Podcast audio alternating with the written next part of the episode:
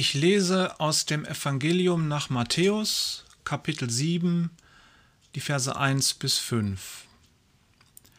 Ihr sollt andere nicht verurteilen, damit Gott euch nicht verurteilt. Denn das Urteil, das ihr fällt, wird euch treffen. Und der Maßstab, den ihr an andere anlegt, wird auch für euch gelten. Du siehst den Splitter im Auge deines Gegenübers? Bemerkst du nicht den Balken in deinem eigenen Auge?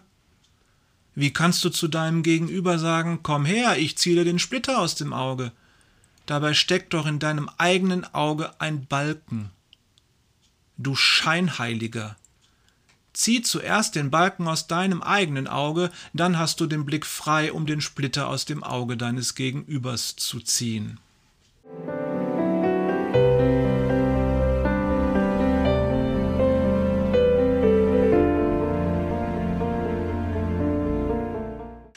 Die Nachfolger Jesu gehören zu ihm. Sie gehören nicht mehr der Gesellschaft, in die sie hineingeboren wurden. Wenn du Jesus nachfolgst, ist zwischen dir und der Gesellschaft, in der du lebst, Jesus. Er ist die Verbindung zwischen dir und allem um dich herum. Wenn wir nebeneinander sitzen, Jesus ist dazwischen. Begegnen wir beim Einkaufen anderen Kunden, Jesus ist dazwischen. Nehmen wir uns liebevoll in den Arm, Jesus ist dazwischen. Selbst zwischen dir und deiner Wäsche ist Jesus. Und auch in deiner Beziehung zu dir selbst, zwischen dir und dir selbst ist Jesus. Die Psychologie geht ja davon aus, dass wir bis zu sieben Persönlichkeiten in uns tragen, die miteinander diskutieren. So nach dem Motto, ich dachte so bei mir oder da habe ich mir gesagt, ja, mit wem reden wir denn da? Aber zwischen dir und dir ist Jesus. Wir leben, wenn wir Jesus Christus nachfolgen, in unserem eigenen Universum. Und dieses Universum heißt Jesus. Modern gesagt, wir sind in der Jesus-Bubble. Ich liebe diese Wahrheit. Sie gibt mir nämlich die Sicherheit, auf der richtigen Seite zu stehen. Auf der Seite Jesu. Auf der Seite des Lebens, der Herrlichkeit und der Ewigkeit. Wie cool ist das denn bitte? Nun sitzen wir gemütlich in unserer Jesus-Bubble als Christen und schauen auf die Welt. Wir stehen auf der richtigen Seite. Haben wir ein eigenes Recht gegenüber den Menschen, die auf der anderen Seite stehen? Haben wir Maßstäbe bekommen, mit denen wir eine besondere Autorität über die Menschen auf der anderen Seite haben? Die Geschichte der Christen ist voll mit Bemühungen, sich von der weltlichen Menschheit abzugrenzen. Die Frommen wollen sich immer durch ein scharf, gut definiertes Urteil von ihrer Umgebung abgrenzen. Hier die Frommen, da die Ungläubigen. Hier die auf Gott vertrauen, da die Gottlosen. Hier die nach Gottes Willen leben, dort die ihren eigenen Willen für Gott halten. Jesu Jünger hatten wohl auch das Gefühl, etwas Besonderes zu sein. Schließlich waren sie von Jesus in seine Gefolgschaft berufen worden, andere Menschen aber nicht. Im Gegenteil, die Jünger wurden zu den anderen hingesandt, zu eben jenen, die nicht zu Jesus gehören. Da ist eine scharfe Grenze zwischen uns und denen da. Die da draußen, äh, die dienen uns höchstens als Missionsopfer. Wir werden denen schon sagen, was richtig ist. Die Menschen der Welt negativ zu beurteilen und dann auch zu verurteilen, diesen Impuls hatten die Jünger. Johannes und Jakobus wollten mit Feuer vom Himmel ein Dorf vernichten, das Jesus ablehnte. Darum nannte Jesus sie Donnersöhne. Diesen Impuls gibt es noch heute bei den Jesus-Nachfolgern. Wie oft wünsche ich mir, Gott würde den bösen Menschen mal so richtig aufs Dach steigen und sie vernichten. Ich bin auch ein Donnersohn, wenn ich auf die Situation in der Welt gerade schaue. Wir haben den Ukraine-Russland-NATO-Konflikt und es droht Krieg und man tut sich gegenseitig Böses. In Ukraine kommen Menschen ums Leben deswegen. Ich wünsche mir, dass Gott denen mal so richtig einen auswischt. Da bin ich mit Johannes und Jakobus in guter Gesellschaft. Nur bin ich dann eben nicht mehr in der Gesellschaft Jesu. Ja, zwischen uns und der Welt ist Jesus. Ja, wir sind von der Welt abgetrennt. Aber nein, wir haben nicht das Recht zu richten. Es ist ein Missverständnis, wenn wir meinen, dass uns ein besonderes Recht gegenüber den Menschen der Welt zusteht. Jesus macht deutlich, dass unsere Nachfolge ernsthaft gefährdet ist, wenn wir richten. Die Jünger sollen nicht richten. Wir sollen nicht richten. Tun wir es doch, verfallen wir selbst dem Gericht Gottes. Das Schwert, mit dem wir den Nächsten richten, fällt auf uns selbst herab. Der Schnitt, mit dem wir uns vom Unheiligen absondern, trennt uns selbst von Jesus. Der Glaube, dass wir als die Gerechten über den Ungerechten zu Gericht sitzen, verhindert den Glauben an Jesus. Warum ist das so? Natürlich haben wir als Jesus-Nachfolger heilige Lebensmaßstäbe. Im Glauben entsprichst du selbst deinen frommen Maßstab. Und die Menschen, die nicht Jesus nachfolgen, die entsprechen deinem Maßstab eben nicht. Es ist immer die Frage, ob du selbst deinem Maßstab entsprichst, den du dir in deiner Frömmigkeit aufgerichtet hast. Wir strugglen, wir kämpfen ja ständig darum, so gut zu sein, wie wir gerne wollen, und merken, wir gefallen unseren eigenen Maßstäben auch nicht. Folglich kannst du aber anhand deines Maßstabes die anderen verurteilen, die sind ja noch schlechter als du. Es geht aber gar nicht darum, dass du als Nachfolgerin Jesu einen neuen frommen Maßstab hast, an dem du die Welt messen kannst. Was dich zum Nachfolger Jesu macht, ist nicht ein neuer Maßstab deines Lebens, sondern ist ganz allein Jesus Christus selbst. Du bist nur bei Gott gerechtfertigt, wenn du in der Gemeinschaft mit Jesus bist und bleibst zwischen dir und allem anderen ist Jesus. Und wir haben gesagt, auch zwischen dir und dir ist Jesus.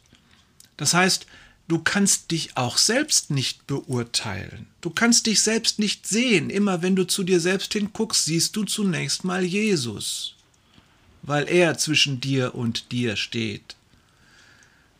Du wirst allein von Jesus gesehen, beurteilt und begnadigt. Darum zwischen dir und dem anderen Menschen ist nie dein frommer Maßstab.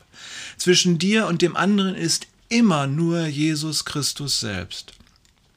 Du und ich, wir sehen den anderen Menschen immer nur als einen, zu dem Jesus kommt. Wir begegnen dem anderen nur, weil wir mit Jesus zum anderen gehen. Mich hat mal jemand gefragt, der von Gemeindeleben so keine Ahnung hatte, was machst du denn so als Seelsorger, als Pastor? Und ich habe ihm gesagt, Jesus ist bei meinen Gemeindegliedern und manchmal nimmt er mich mit und ich darf dabei sein, wie er sie versorgt. Wenn du deinem Nächsten begegnest, dann treffen nicht einfach zwei Menschen aufeinander. Du kannst dem anderen nur als dem begegnen, zu dem Jesus kommt. Das hört sich nun so an, als wenn du Jesus mitbringen würdest. Das kann man auch so sehen. Aber es ist auch so, dass Jesus immer schon bei der Person ist, mit der du zusammentriffst. Das heißt, du kommst immer auch zu Jesus, der schon da ist. Wenn es stimmt, was wir sagen, dass Jesus Gott ist, dann ist er eben überall.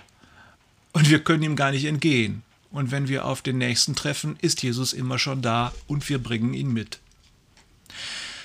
Als Nachfolger Jesu haben wir nicht die Position, von der aus wir den anderen angreifen könnten, weil er andere Lebensmaßstäbe hat als wir. Wir treten mit der Liebe Jesu zu dem anderen hin. Mit Jesus machen wir das bedingungslose Angebot der Gemeinschaft. Und da merkst du, dass das schwierig wird.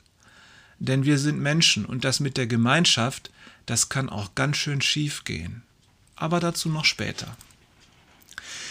Wenn wir den anderen richten, gehen wir ja auf Distanz zu ihm. Von dort aus beobachten wir ihn dann kritisch. Die Liebe Jesu lässt dazu aber gar keinen Raum und keine Zeit. Wir haben keinen Platz auf Distanz zu gehen und keine Zeit, jemanden kritisch zu beurteilen.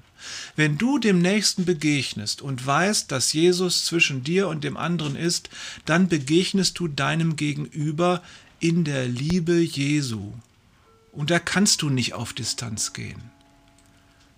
Und jemand, der ganz in der Welt lebt, so ein richtiger Sünder, zwingt uns denn nicht das Böse, in dem diese Person ja lebt, gerade dazu, ihn doch zu verurteilen. Gerade weil wir ihn doch lieben sollen, müssen wir ihm dann nicht das Verdammungsurteil entgegenschleudern, damit er endlich aufwacht und umkehrt. Aber wenn wir dem anderen seine Sünde um die Ohren hauen, dann treffen wir immer ihn persönlich. Die Sünde ist ja so verwoben mit uns Menschen. Wenn wir dem anderen seine Sünde vorhalten, dann treffen wir ihn doch immer persönlich. Unsere Kritik unser Urteil, unser Verurteilen trennt den anderen ja nicht von seiner Sünde. Darum verurteilen wir immer die ganze Person, selbst wenn wir nur seine Fehler meinen, die wir gesehen haben. Jetzt kommt mal eine kleine entspannte Musikpause, damit du nachdenken kannst, und dann machen wir weiter.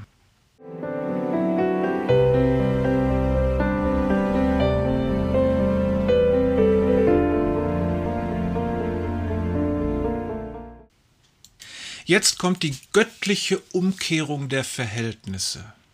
Die göttliche Umkehrung der Verhältnisse, die nämlich sagt, dass Gott eigentlich und prinzipiell alles irgendwie anders sieht als wir.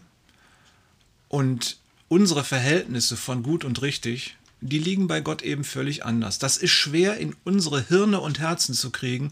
Darum hör gut zu, pass auf, denk mit. Die Liebe Christi zum Sünder ist die Verurteilung der Sünde.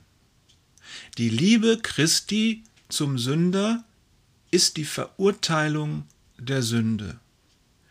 Jesu Liebe ist der schärfste Ausdruck des Hasses gegen die Sünde. Jesus liebt. Jesus hasst die Sünde so sehr, dass er ihr nicht mit Hass begegnet, er bekämpft nicht die Sünde des Menschen mit der Sünde des Hasses. Wie könnte Jesus den Hass benutzen, wenn er ihn doch so sehr hasst, den Hass? Nein, er beantwortet den Hass mit Liebe.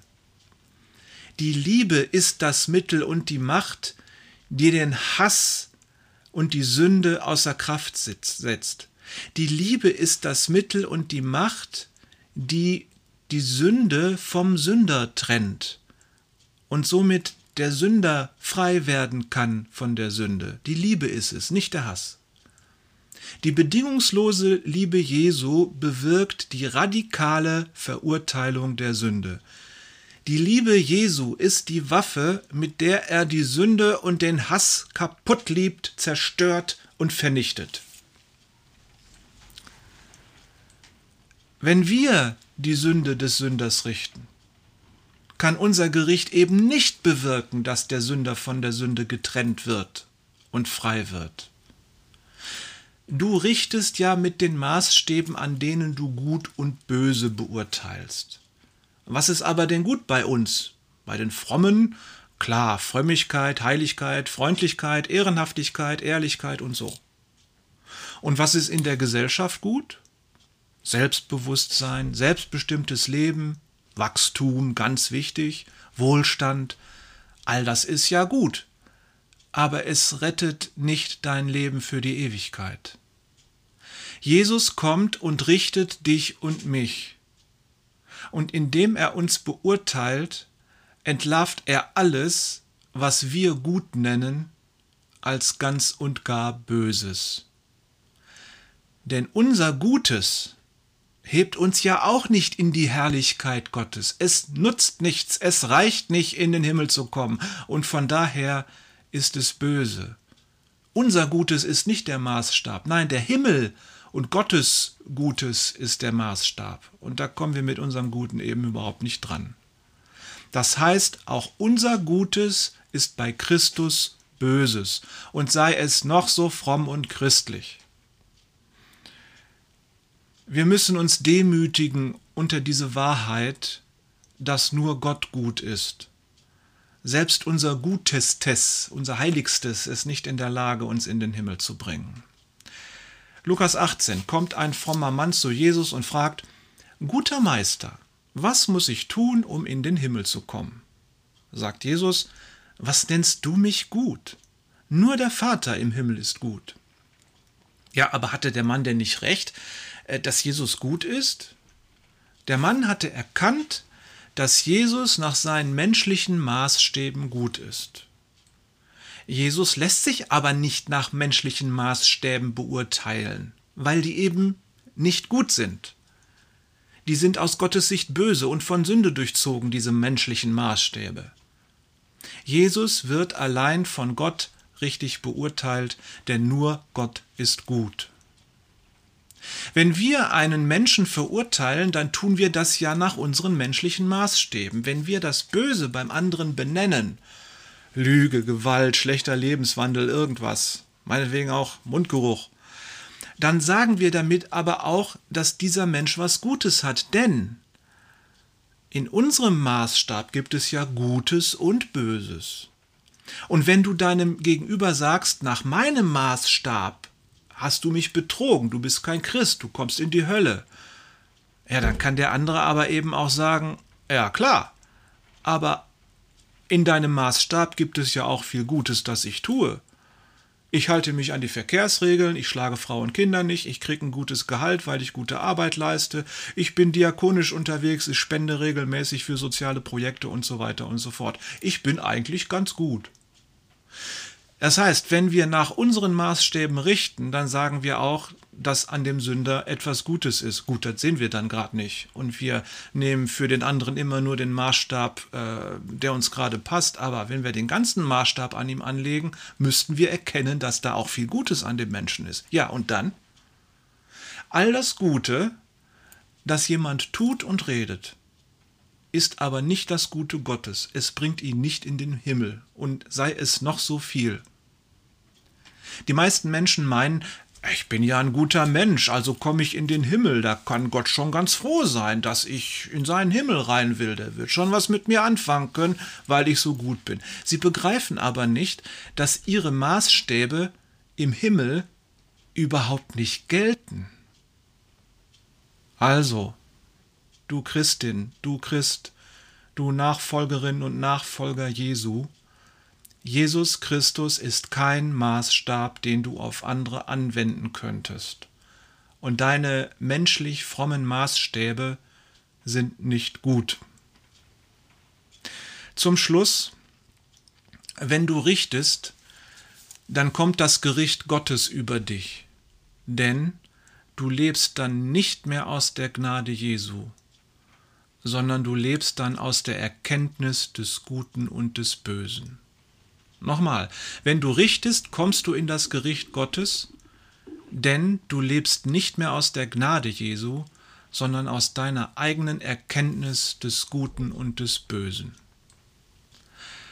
Alte Bibelleser, die werden jetzt feuchte Hände kriegen, denn die Erkenntnis des Gut und Bösen, liebe Leute, da hatten wir doch mal was. Ja, stimmt. Die Erkenntnis des Guten und des Bösen trieb Adam und Eva in die Sünde, in den Sündenfall. Und das ist auch unser Sündenfall. Wir meinen, wir wären rechtschaffen und fromm, wenn wir nur erkennen würden, was gut und böse ist. Der Satan, die alte Schlange, hat Adam und Eva gesagt, Gott will, dass ihr dumm bleibt und keine Erkenntnis von Gut und Böse bekommt, damit ihr nicht werdet, wie Gott und ihm irgendwie gleich werden könntet. Der Satan spricht heute zu uns immer noch genau dasselbe. Er sagt, Gott will nicht, dass du die Erkenntnis des Bösen und des Guten hast, damit du dumm bleibst. Nein, Gott will überhaupt nicht, dass du dumm bist. Er will, dass du ihm vertraust. Er will, dass wir einander lieben, wie er uns liebt. Er will nicht, dass du dir mit irgendwelchen Maßstäben von Gut und Böse das Leben schwer machst. Und er will auch nicht, dass wir uns gegenseitig das Leben mit irgendwelchen Maßstäben von Gut und Böse schwer machen. Die Liebe verbietet dir nicht deine Gedanken über den anderen. Sie verbietet dir auch nicht die Wahrnehmung seiner Sünde und die Beurteilung seiner Sünde. Aber wenn du mit Jesus bei dem anderen bist, dann wächst in dir die Vergebung und die bedingungslose Liebe. Die Liebe, die Jesus dir entgegenbringt, die bringst du auch dem anderen entgegen. Die Liebe Jesu, die du spürst, die lässt du auch den anderen spüren und mag er noch so widerlich sein. Aber machen wir uns nichts vor, wir sind nicht Jesus. Manchmal ist es nötig und richtig und wichtig, dass wir den anderen mit Jesus alleine lassen. Um manche Menschen muss man eben einen Bogen machen, das ist so. Und da demütigen wir uns darunter, dass wir Menschen sind und bleiben. Wir vertrauen Jesus, dass er es mit dem anderen schon recht machen wird. Manchmal sind wir unverträglich miteinander zwischen uns Menschen. Und bevor wir uns das Leben schwer machen, gehen wir lieber verschiedene Wege und gehen uns aus dem Weg. Das ist so. Und wir wissen, Jesus ist ja bei dem anderen. Und deswegen können wir ihn auch gern seine Wege ziehen lassen. Tja, du und ich, wir kommen dann nicht zu unserem Recht, den anderen richten zu dürfen. Aber Gott allein hat das Recht und nicht wir. Also, was für ein Recht wollen wir eigentlich? Wir verkünden sein Gericht und seine Gnade und weisen auf ihn hin und nicht auf unsere frommen Maßstäbe. Man sagt ja, Liebe macht blind. Ich sage aber, Richten macht blind, aber Liebe macht sehend. Im Richten bist du blind gegen dein eigenes Böses und gegen die Gnade, die dem anderen gilt. Du bist dann eben nur aufs Richten fixiert. In der Liebe Christi siehst du sehr wohl die Sünde auch beim anderen, denn du weißt, dass Jesus daran gelitten hat. Gleichzeitig erkennst du aber in der Liebe, dass dem anderen genauso wie dir das Kreuz Christi gilt und dass dem anderen genauso wie dir am Kreuz vergeben wurde. Die Liebe sieht den anderen immer unter dem Kreuz Christi. Das dürfen wir niemals übersehen. Unser Richten würde uns blind machen gegen unser eigenes Böse und würde uns blind machen gegenüber der Gnade Jesu, die dem anderen ja auch gilt. Durch die Liebe Jesu zu uns sehen wir den anderen immer als den, zu dem Jesus hingeht, um ihn zu befreien. Und seine Liebe trennt ihn von seiner Sünde, nicht unser Recht und unser Richten.